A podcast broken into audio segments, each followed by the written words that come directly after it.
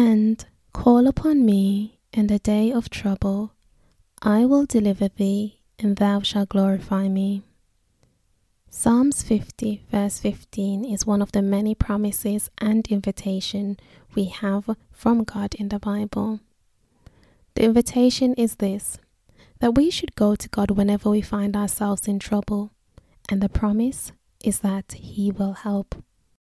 This same idea is repeated in hundreds of verses throughout the Bible. God saying, whenever we find ourselves in trouble, we should just go to Him. And God has used multiple authors across different ages to repeat this same message. It's actually quite a simple message.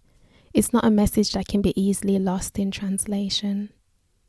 If the message is so simple, why do we struggle to accept it? Why do so many Christians today treat God as a last resort whenever they find themselves in trouble?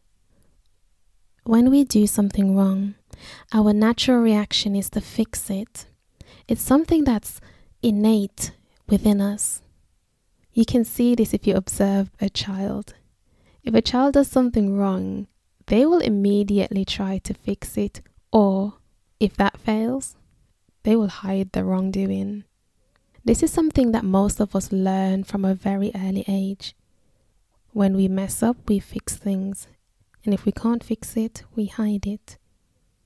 But where did we learn that from? Where did we learn that it's our responsibility to fix things? Or if we cannot fix those things when we mess up, we should just hide them? For this episode, we're going back to the beginning, back to the well known story found in the Garden of Eden. In Genesis chapter 2, God commanded Adam and Eve that they shouldn't eat from the tree of knowledge of good and evil. But by the time you get to chapter 3, Adam and Eve had ate from the tree of knowledge of good and evil. The couple who were naked and unashamed in chapter 2 are, in chapter 3, naked and afraid.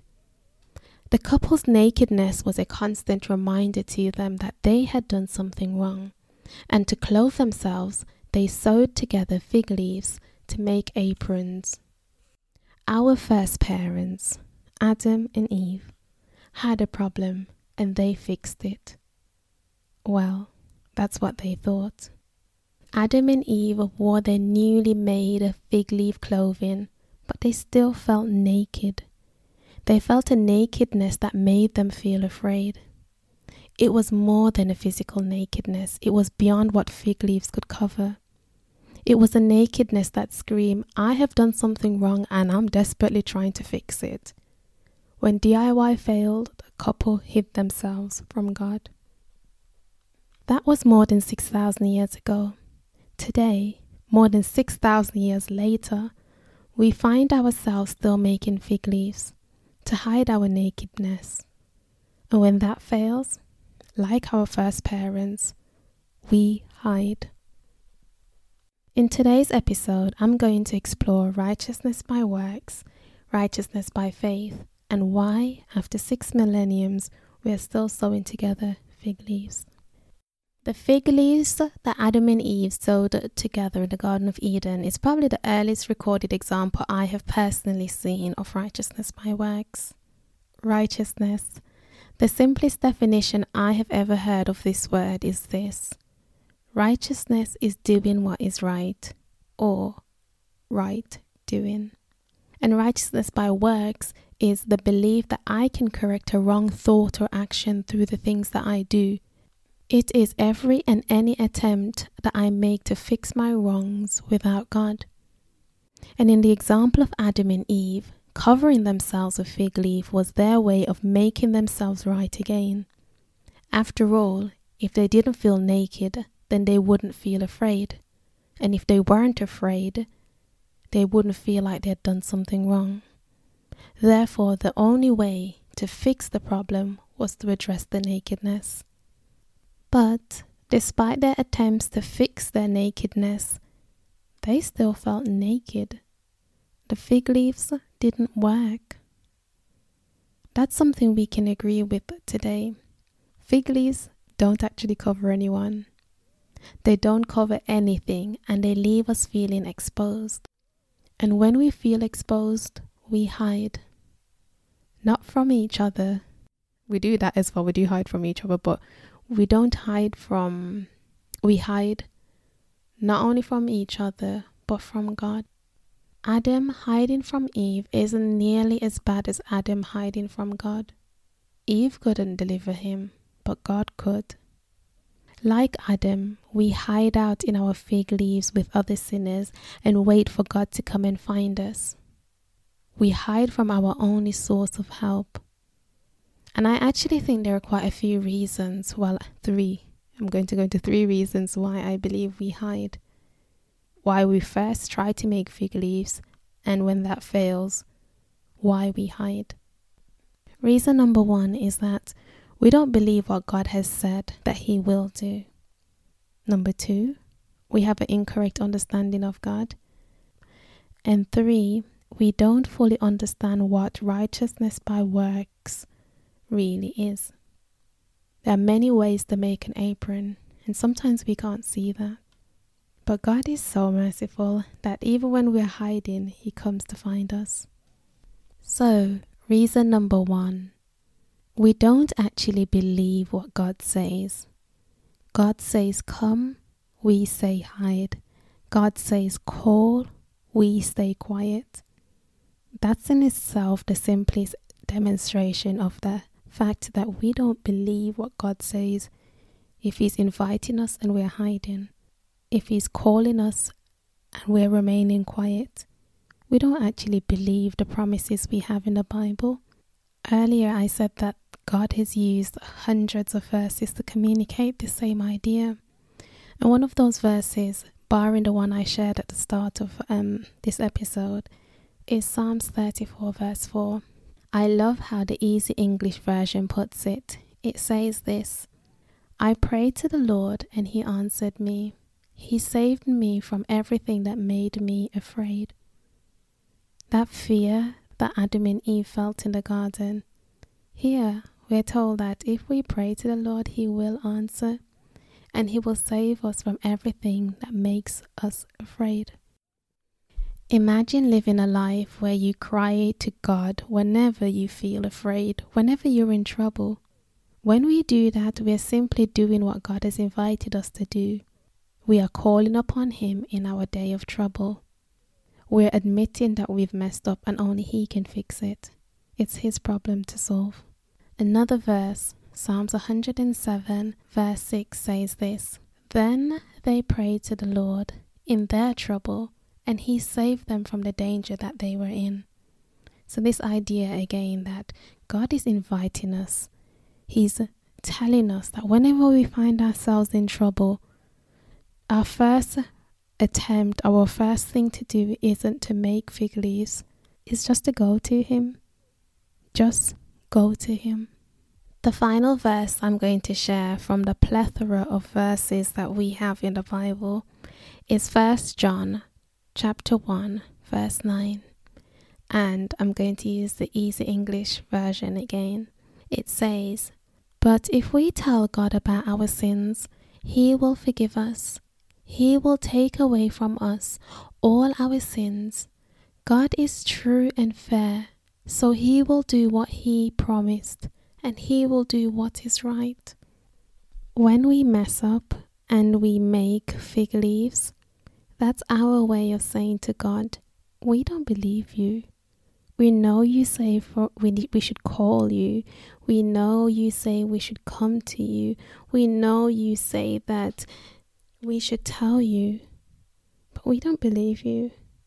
So instead, I'm going to sit over here in my little corner and I'm going to make my fig leaf. And when I still feel naked, which I will, um, I'm just going to hide out and see where I can go from there. When we do those things, we're basically saying to God, I don't believe the hundreds of verses you have used different authors across different ages to say, You mess up, come to me. When I was putting together this episode, I talked to one of my girlfriends about this this idea of the modern fig leaves that we make to cover ourselves. And I remember her saying that some of the re- one of the reasons why we might make fig leaves is because we don't want to bother God. We don't want to go back to God again with that same thing that we asked for help for a week ago or maybe a month ago or a year ago and then to go back to him again with that same issue um, we don't feel like it's right or we're making progress. And i heard i listened to what she was saying but i didn't agree with what she was saying and i did say to her at the time i was like i hear that but at the same time who else do we have? Who else can we actually go to who else will be able to deliver us in the time of trouble? Who will be able to help us when we've messed up again and we can't fix it and our fig leaves aren't covering us and we feel naked and exposed? Who else can help us? And that idea or that line of thinking is so unlike the Bible. There's nothing in the Bible to back up this idea that if we've messed up too many times, we need to start fixing it for ourselves. In fact, the Bible is actually presenting the contrary that when we mess up, the, it doesn't matter the amount of times we mess up, we still need to go to God because He is the only one that can fix it. He's the only one that can make the situation right again. And if we continue on the line of what righteousness is, is right doing, only God can make someone righteous who's messed up.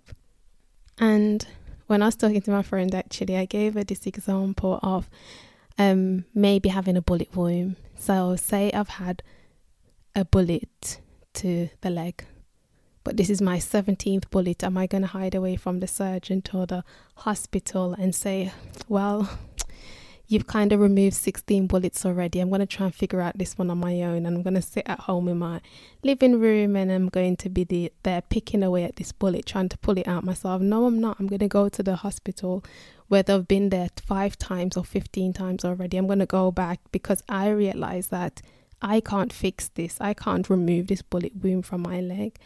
And it's the same with sin. When we sin and we have messed up, it doesn't matter if it's the hundredth time, the only person, yes, will feel guilty that we're going back again. But the only one that can help us is God. There is this really fitting song that came to mind when I was thinking about or recording this episode. And it's a song called Me Again by J Moss. And the first verse reads Forgive me, O Lord it's me again. I've disobeyed your word, I've slipped out of your will. Regretful I stand, me again. And this is so fitting to what I'm talking about now because the Christian experience, there's a lot of moments where we have to just say, God, it's me again. And that in itself isn't actually a bad thing because we can stand before God and say, God, it's me again. Or we can make fig leaves.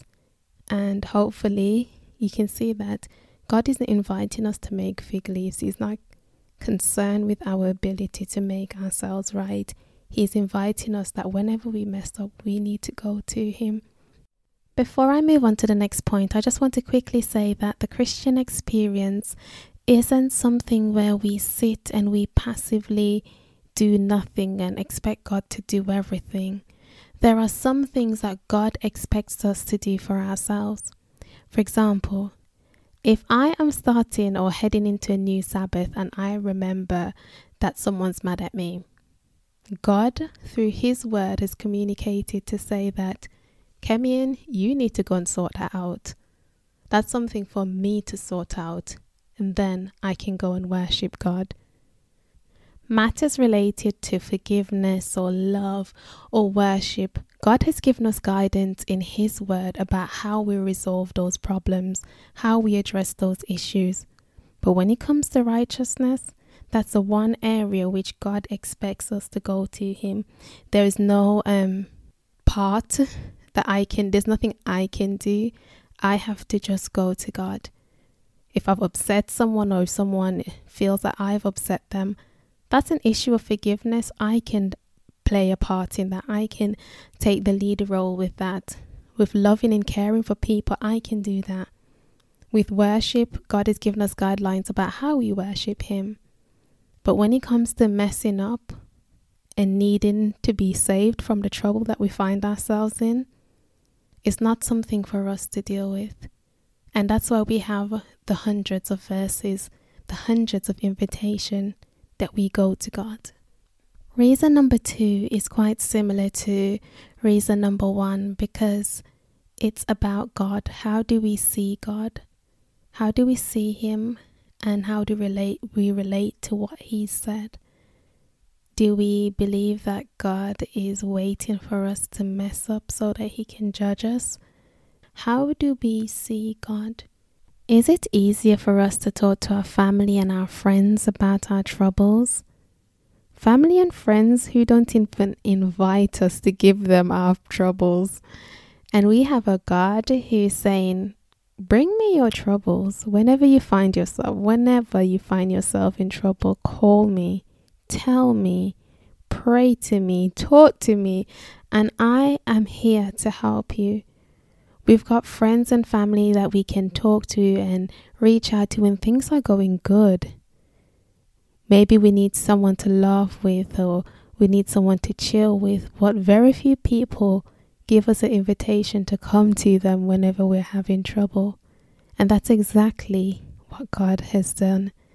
He's saying, whenever you find yourself in trouble, come to me. How we see God is something that we have to answer individually and honestly. And one of the ways we can go about answering that question is just looking at how we behave, how we react when we find ourselves in trouble. Where do we rank God when it comes to troubles? Do we go to Him first? Is He number two, or number three, or number four, number five on our list of um, avenues that we go to when we find ourselves in trouble? That's something that we have to personally um, reflect on. And the final point on this uh, three point list of why we use fig leaves, why we make fig leaves, and then we hide from God is because we don't have a correct understanding or full understanding of what righteousness by works is. And when I say we, I actually mean me. A few weeks ago, I realized that there is so much more to righteousness by works that I don't actually understand, that I don't fully get. And I had a fig leaf moment, and that fig leaf moment is what prompted me to write this episode. My fig leaf moment made me realize that there are many modern ways in which we make fig leaves and hide when those fig leaves fail us. Just before I continue, I just want to quickly recap what fig leaves are in the context of how I'm use, going to use it going forward. So, in the example of Adam and Eve, them making fig leaves was their way of uh, correcting the wrong that they had done it was their way of fixing the problem that they had created. So when I say fig leaves, or I've been using fig leaves throughout this episode, it's basically any and every attempt to make something right without God. So to help me to try and explain different types of fig leaves as well as modern day fig leaves, I'm going to draw on some examples from the Bible and then gradually bring it up to today. The first fig leaf example that I'm going to use outside of the Garden of Eden is found in the life of King David. In 2 Samuel chapter 11, you will find the record of King David's adultery with Bathsheba. Bathsheba was the wife of Uriah, and David knew that. David watched as that beautiful woman washed herself. He later made inquiries about her and was told that she was another man's wife. But that didn't stop him, and he sent for her. Often, this story is viewed from the point that David should have been at war. Yes, he should have been at war, but he wasn't. He wouldn't have sinned. True, but he did. This episode isn't about not sinning, it's about what we do when we sin. So back to David. What did he do when he sinned? David did nothing. No one knew about his sin. Unlike Adam and Eve, he didn't have a constant reminder that he had sinned. So the king did nothing. But after some time, Bathsheba notified the king that she was pregnant. The news led King David to sew his first fig leaves. King David had called Uriah home from the war because at the time Israel, Judah were at war. Most of the men were out as soldiers fighting in this war. Uriah, a loyal and faithful soldier, was at war when David took his wife. So David invited Uriah home from war. And in verse 8 of 2 Samuel chapter 11, David encouraged Uriah to go home and made arrangements for a gift to be delivered to his house. It was David's hope that Uriah would go home and sleep with his wife, and later believe that the child that she was carrying was his. However, Uriah didn't go home. In verse 10 and 11, David questioned Uriah, Why didn't you go home? Uriah made an oath that he wouldn't return home. He couldn't go home to eat and to drink and to sleep with his wife while Israel and Judah were all out at war? As long as the king lives, he wouldn't do it. Those were his words. The thing about David's story is that there were so many junk, like so many points in which David could have turned from his course. There were so many opportunities for him to stop what he was doing. And sometimes when we look at the story of um, David's adultery, we gloss over some of the details. But here, Uriah's oath that he wouldn't return home could have been an opening for David to throw away his fig leaf, to throw away his ideas and his plans to fix the problem, the sin he had created. David had ample opportunities to take God at His word, to accept the invitation to call upon God in the day of trouble, and He will deliver, and we shall glorify Him. But the story continues, and in verse 12, David had another request for Uriah. His request was this that Uriah would stay for another day, and then he will let him depart and return back to war. When I was reading the Seventh day Adventist Bible commentary, it said that it was it was almost like this is my words, rephrasing it from my understanding, is that David was hoping that by staying, being so close to home a little bit longer, that Uriah might change his mind and go home. But Uriah stood firm. So, in one final attempt to get Uriah to go home and to sleep with his wife so that David could conceal the thing that he had done. In verse 13, David invited Uriah to eat and drink with him. At that meal, David got Uriah drunk, but still Uriah wouldn't go home. Not even drunkenness could sway him from his words. When David realized that all of his attempts to conceal his sin, to create his fig leaves, to hide away from what he had done, when they all failed, David arranged Uriah's murder. After Uriah's death, Bathsheba mourned for her husband, and when her mourning was over, the king made her his wife. After all, she was no longer bound by marriage David's fig leaf took a man's life. Lust led him to adultery.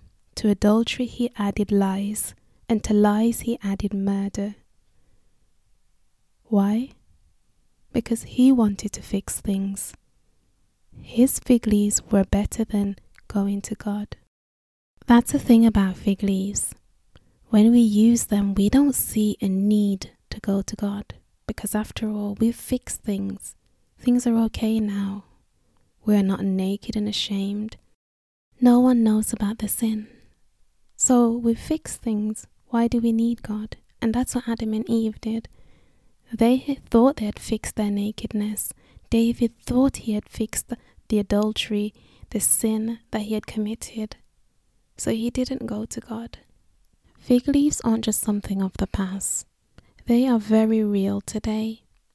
Earlier, I mentioned that I had a fig leaf moment.